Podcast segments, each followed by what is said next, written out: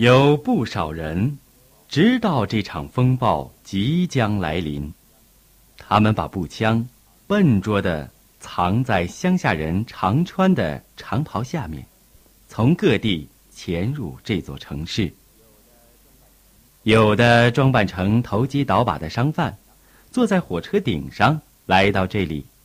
下车之后，他们不去市场，而是凭着记忆，把东西扛到预先约定的街道和住宅去。这些人都是知情的，可是城里的工人群众，甚至波尔什维克，却还蒙在鼓里。不知道风暴正在逼近。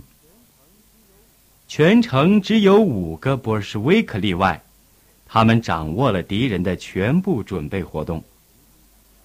被红军赶到白色波兰境内的佩特留拉残匪，同驻守华沙的一些外国使团秘密勾结，准备在这里组织一次暴动。佩特留拉残部秘密地成立了一支突击队。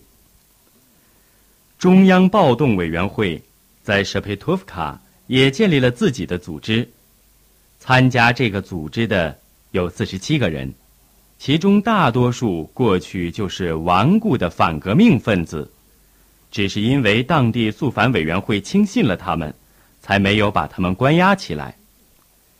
这个组织的头子是瓦西里神父、温尼克准尉和一个姓库吉缅卡的。佩特留拉军官，神父的两个女儿，温尼克的弟弟和父亲，以及钻进该市执行委员会当了办事员的萨马特亚，负责刺探情报。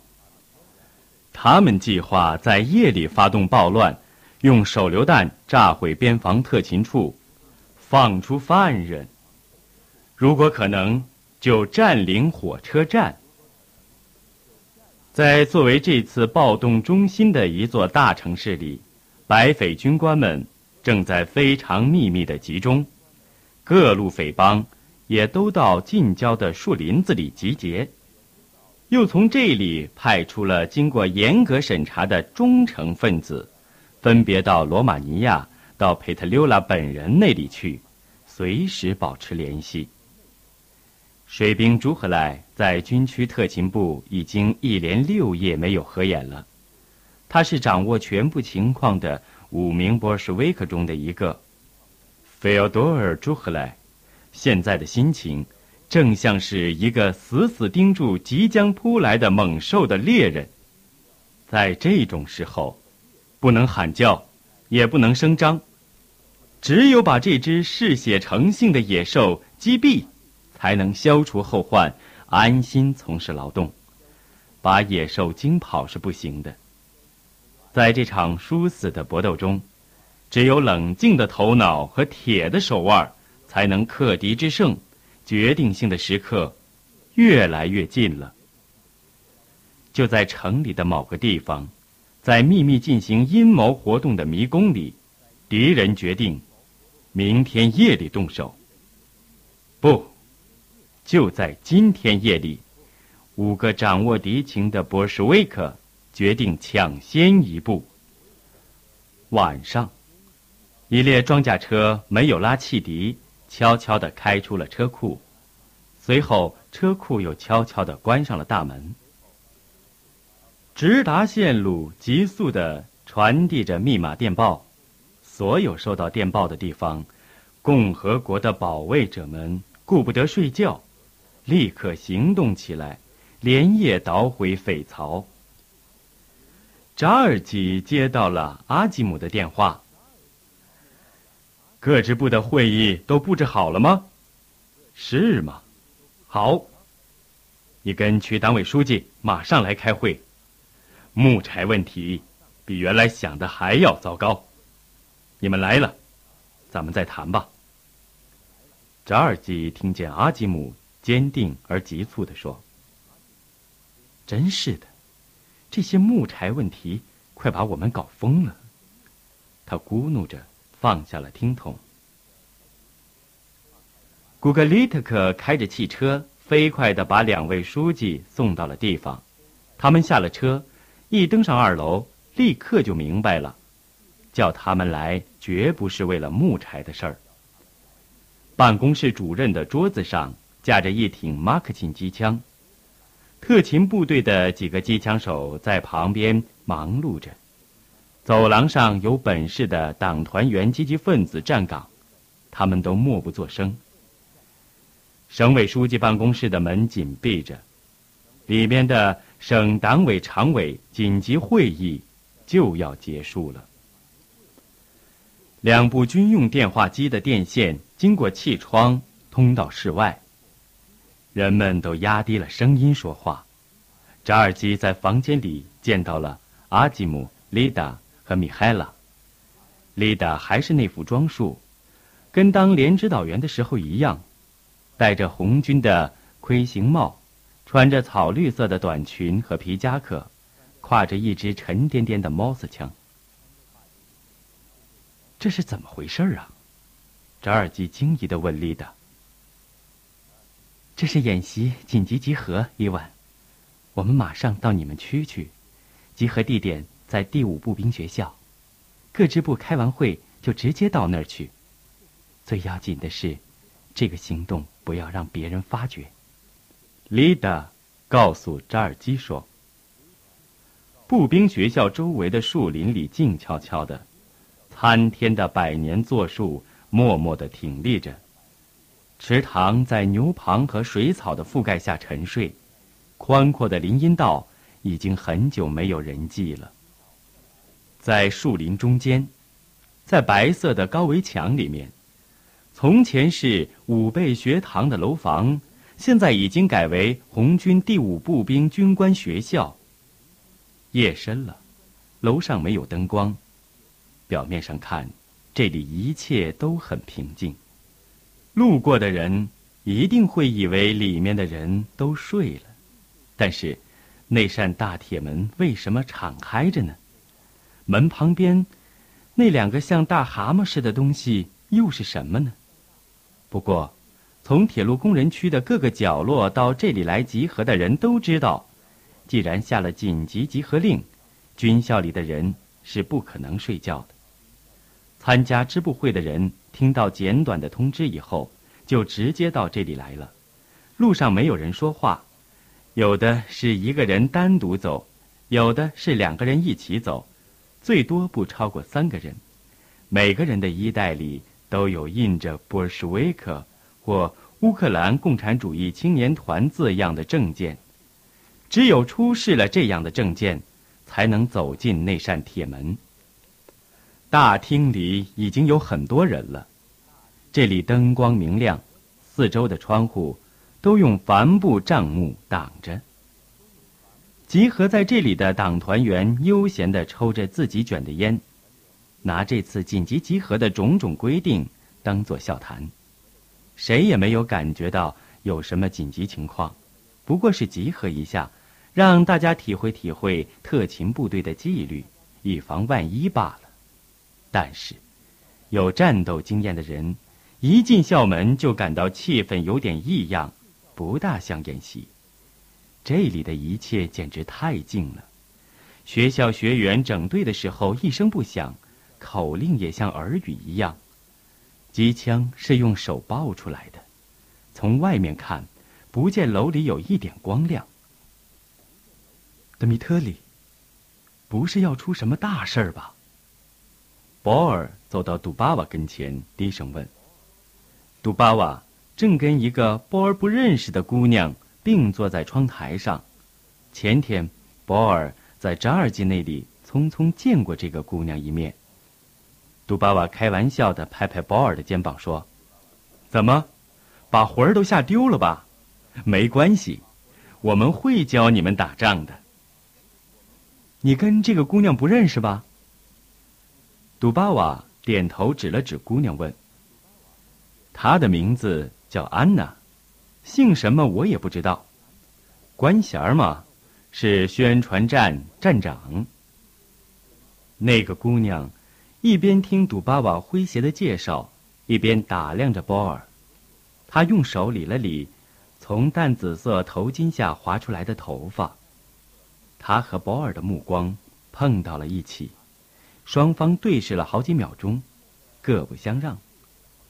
姑娘的那两只乌黑的眼睛闪着挑战的光芒，睫毛又长又密。保尔把目光转向了杜巴瓦，他觉得脸上发热，不高兴地皱了皱眉头，然后勉强地笑着说：“你们俩到底是谁宣传谁呀？”大厅里一阵喧哗。米海拉·史克连科登上椅子喊道：“第一中队在这里集合，快一点儿，同志们，快一点儿！”朱赫莱、省委书记和阿吉姆一起走进了大厅，他们是刚到达的。大厅里站满了排着队的人。省委书记登上了教练机枪的平台，举起一只手说：“同志们。”我们把你们召集到这里来，是为了完成一项严肃艰巨的任务。现在要告诉你们的，甚至连昨天还不能说，因为这是重大的军事秘密。明天夜里，在这个城市，以及在全乌克兰的其他城市，将要发生反革命暴乱。咱们城里已经潜伏进来许多的反动军官，周围也集结了好几股土匪。有些阴谋分子甚至混进了我们的装甲车营，当上了驾驶员。但是，他们的阴谋给肃反委员会察觉了，所以现在我们要把整个党团组织都武装起来。第一和第二共产主义大队。要配合肃反工作人员和军校学员，跟这两支有丰富战斗经验的队伍一起行动。军校的军队已经出发，同志们，现在该咱们出发了。给你们十五分钟的时间，领取武器，整理队伍。这次行动由朱赫来同志指挥，他会给指挥员们做详细指示。我认为，当前局势的严重性已经十分清楚了，没有必要再向同志们解释了。我们必须先发制人，今天就制止明天的暴乱。一刻钟以后，全副武装的队伍已经在校园里集合好了。朱赫来用眼睛扫了一遍肃立的行列，在队列的前三步。并排站着两个扎皮带的人，一个是大队长梅利亚伊洛，他是一个彪形大汉，乌拉尔的助攻；另一个是政委阿吉姆。左面是第一中队的队伍，队伍前两步也站着两个人，中队长是克连科和指导员乌斯基诺维奇。他们的后面是默无声息的共产主义大队的行列。一共三百名战士。朱赫来发出命令：“出发！”三百个人在空荡荡的大街上行进着，城市在沉睡。走到荒凉街对面的里沃夫大街，队伍停了下来，就在这里开始行动。他们一声不响地包围了整个地段。指挥部就设在一家商店的台阶上，一辆汽车亮着车灯，从市中心沿里沃夫大街疾驰过来，开到司令部刹住了车。这一次，古格里特克送来的是他的父亲，本市的卫戍司令杨利特克。老利特克从车上跳下来，向儿子匆忙地说了几句拉脱维亚话。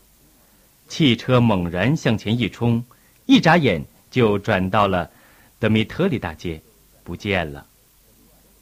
古格里特克全神贯注地望着前方，两只手像长在方向盘上似的，忽而向左，忽而向右，不停地打着舵。哈哈，这回可用着他里特克开飞车的本领了。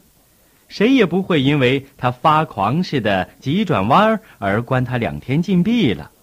小利特克的汽车急如流星，在街上飞驰。转眼间，他就把朱赫来从城市的一头送到了另一头。朱赫来不禁夸赞他说：“古格，像你今天这样的开法，要是不出事儿，明天就奖给你一块金表。”古格里特克喜出望外地说：“这可太好了！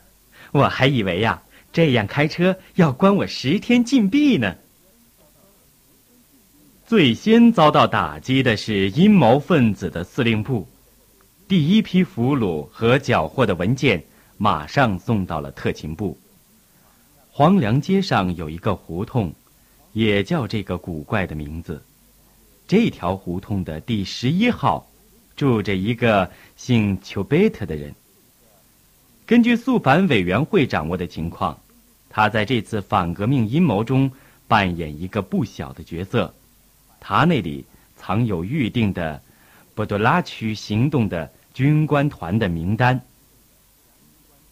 卫戍司令杨利特克亲自到荒凉街来逮捕这个家伙。丘贝特住的房子有几个窗户朝着花园，越过花园的高墙就是从前的修道院。在这所房子里没有找到他，据邻居说，他今天一直没有回来。经过搜查，除一箱手榴弹外，还找到了一些名单和地址。老利特克下令埋伏好，自己就在桌子旁边翻看起搜到的材料来。花园里的哨兵是军校的一个年轻的学员，他可以看到这个亮着的灯光的窗户。一个人站在角落里，真不是滋味，有点可怕。他的任务是监视那堵高墙。可这里离那个能给人壮胆的明亮的窗户很远，那个鬼月亮又很少露面，周围黑洞洞的，灌木丛好像是在动。他用刺刀向四周探了探，什么也没有。干嘛派我到这儿来站岗呢？墙这么高，反正谁也爬不上来。到窗子跟前瞧瞧怎么样呢？年轻的学员这样想着，他再一次看了看墙头，就离开了散发着霉味儿的墙角。他在窗前停住了脚步。老利特克正匆忙的收拾文件，准备离开那个房间。就在这当口，一个人影在墙头上出现了。他从墙头上。看见了窗外的哨兵和屋子里的劳利特克。人影像猫一样敏捷地从墙头攀到树上，溜到了地面，又像猫一样悄悄地接近哨兵，一扬手，哨兵倒下去了。一把海军短剑刺进了哨兵的脖子，只剩下剑柄露在外面。花园里一声枪响，包围这个地段的人们就像触了电一样。一阵皮靴声，六个人飞速向这所房子跑来。杨利特克已经死了，他坐在靠椅上，头贴着桌子，满脸鲜血。窗户的玻璃已经被打得粉碎，但是敌人没能把文件抢走。修道院旁边响起了密集的枪声，凶手跳到街上，一面拼命地向。卢基扬诺夫广场跑去，一面不断的向后开枪，但是他并没有逃脱，一颗子弹追上了他。同夜进行了挨户搜查，几百个没报户口、证件可疑、藏有武器的人被押到了肃反委员会，在那里由审查委员会进行侦审。有几个地方阴谋分子进行了武力反抗，在日粮大街安托沙。在一家搜查的时候，被人一枪打死了。这一天夜里，佐罗缅卡大队损失了五个人，肃反委员会牺牲了一个老布尔什维克，他就是共和国的忠实保卫者杨利特克。暴动终于被制止了。同一天夜里，在斯佩托夫卡逮捕了。瓦西里神父和他的两个女儿，以及他们的全部同伙。一场风暴平息了，然而，新的敌人又在威胁着这个城市。铁路运输眼看着要瘫痪，饥饿和寒冷就会接踵而来。现在，一切都取决于粮食和木柴。朱赫来一边思考，一边从嘴里取下烟斗，小心地用指头按了按隆起的烟灰。烟斗已经灭了，屋子里十几个人在吸烟。灰色的烟雾宛如浮云，在天花板上的毛玻璃灯罩下面，在省委书记座椅的上方缭绕着。围着桌子坐在办公桌角落里的人，看上去就像罩在烟雾里。胸口贴着桌子，坐在省委书记旁边的托卡列夫老头，他气愤地捻着小胡子，偶尔斜眼瞅了一下那个秃顶的矮个子。这个家伙嗓子又细又尖，一直在啰里啰嗦的兜圈子，说一些鸡蛋壳一样空洞的废话。阿吉姆看见了这个老钳工斜视的目光，这目光使他回想起童年。那时候，他们家里有一只爱斗的公鸡，叫专捉眼。每当他准备进攻的时候，也就是这样斜眼打量对手的。省党委的会议已经开了一个多小时。秃头是铁路林业委员会的主席，他一边用敏捷的手指翻动文件，一边滔滔不绝地说：“正是因为有这样的一些客观原因存在呀，省委和铁路管理局的决议呀，才无法实现。我再说一遍，就是再过一个月，我们能够提供的木柴也不会超过四百立方米。”至于完成十八万立方米的任务，那简直是……秃头在挑选字眼儿，那简直是乌托邦啊！说完，小嘴巴一撅，露出一副抱屈的神情。接着是一阵沉默，仿佛持续了很久。朱赫来用指甲敲着烟斗，想把烟灰磕出来。托卡列夫说话了。他那低沉的喉音打破了沉默。这没有什么好磨嘴皮子的了。你的意思是说，铁路林业委员会过去没有木柴，现在没有，将来也不会有，是不是这样啊？秃头耸了耸肩膀。很抱歉，同志，木柴我们早就准备好了，只是没有马车往外运。小矮个子哽住了，他用方格手绢擦了擦光秃秃的脑袋，擦完之后，好久也没有找到衣袋，就焦躁地把手绢塞到了皮包底下去了。那您都采取了些什么措施来运送木柴呢？